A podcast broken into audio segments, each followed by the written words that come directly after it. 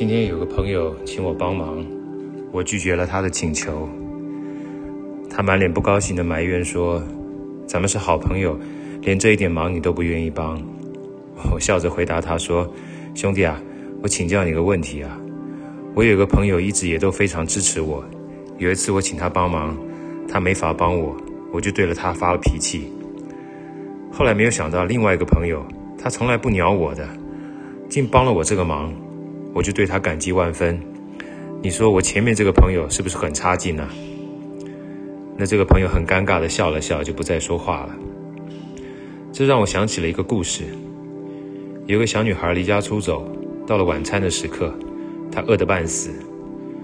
走过了一个面摊，老板看她可怜巴拉的，就免费煮了一碗面给她吃。这时候，小女孩眼泪汪汪的哭着对老板说。没想到一个陌生人都对我这么好，谢谢老板。接着老板就问她了：“妹妹，你多大啦？”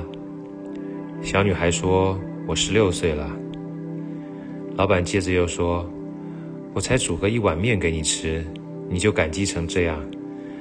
那你妈妈煮了十六年给你吃，你是不是也该对她说声谢谢呢？”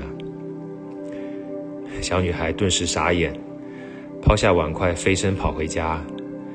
他远远的看到焦急的母亲在门口等着他，而他也忙不迭的抱住母亲，泪眼婆娑的说：“妈妈，我错了，对不起，谢谢你。”所以我常常告诫我自己：没有人理所当然应该要帮我，不帮我是理所当然的，帮了我，我每次都要心存感激。